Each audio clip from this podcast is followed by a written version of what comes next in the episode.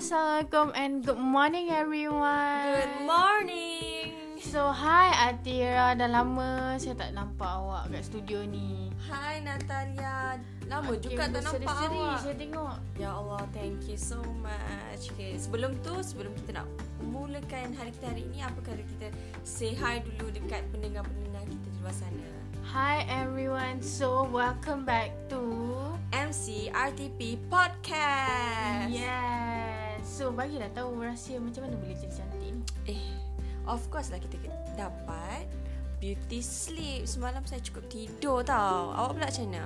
Saya tidur pukul 4 pagi lah. Alah, kenapa tidur lewat sangat? Buat apa ni? Saya tengok Kak KM punya IG live story.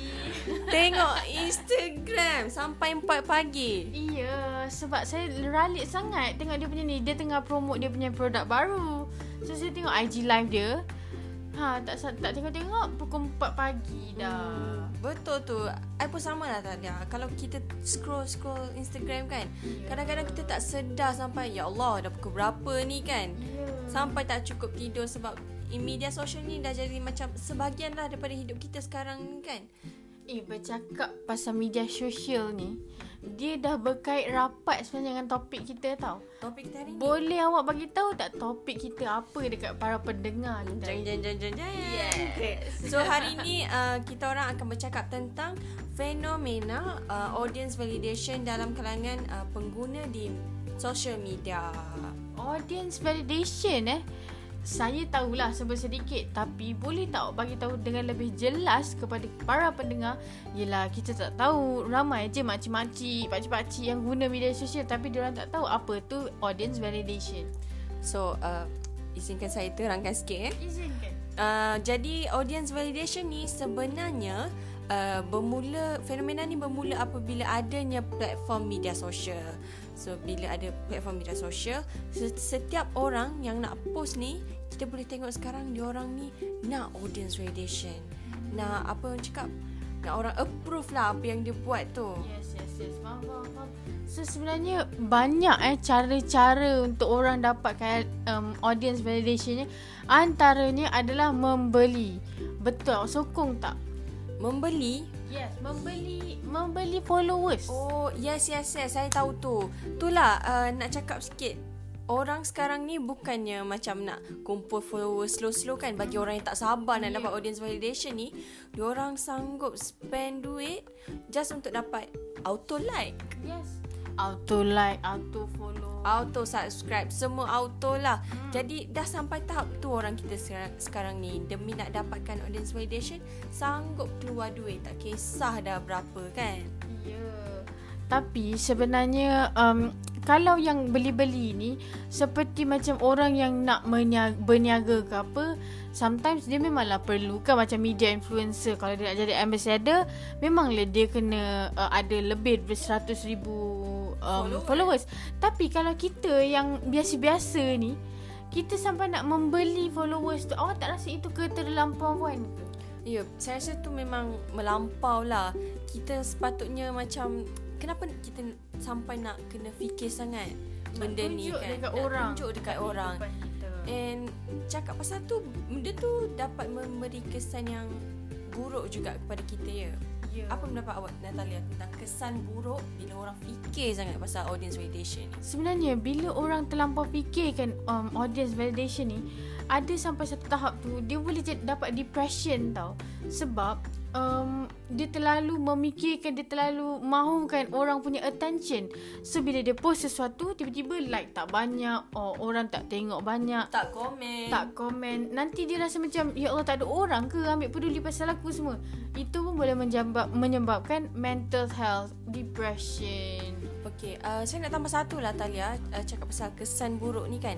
Ada juga uh, seorang rakan saya yang memang Dia memang talented lah dalam uh, bidang muzik ni kan. Tapi ada uh, sekali tu dia ada post uh, satu muzik yang dia baru buat Dekat SoundCloud. So bila dia post tu Nampaknya dia dah dia tak dapat uh, audience validation Yes. yang dia nak tak dapat feedback Uh-huh. sepatutnya tak dapat like and everything akhirnya dia ambil keputusan untuk stop terus buat music nampak tak ke situ orang yang ada potential just because of this thing dia orang tak dapat nak explore lagi uh, potential uh, mereka. Sebab dia terlalu memikirkan uh, audience validation. Dia lain tau kalau dengan artis ke media influencer sebab dia orang dah tahu konten apa dia orang patut keluarkan dan sebagainya. Tengok macam uh, Sharifah Sakina yang kena kecam sebab dia bawa keluar ni. Dia konten dia dah betul tapi perspektif orang, perspektif orang kita sebenarnya bila kita post sesuatu kita ken, kita tak payah pun fikir pasal apa orang fikir unless you are a media influencer ataupun artis. So you kena fikirlah apa yang orang kata. Tapi kita orang biasa orang panggil rakyat marhain lah sangat. yes. Kita tak perlu pun nak fikir kita we do what we want we post what we want.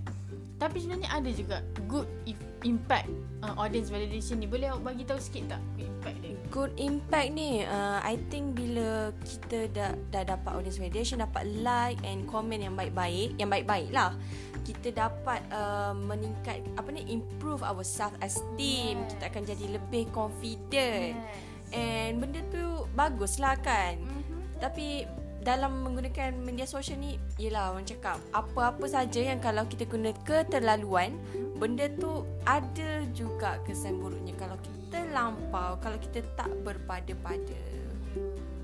Sebenarnya banyak lagi lah dia punya good impact, negative impact. Saya nak tambah sikit yang good impact tu.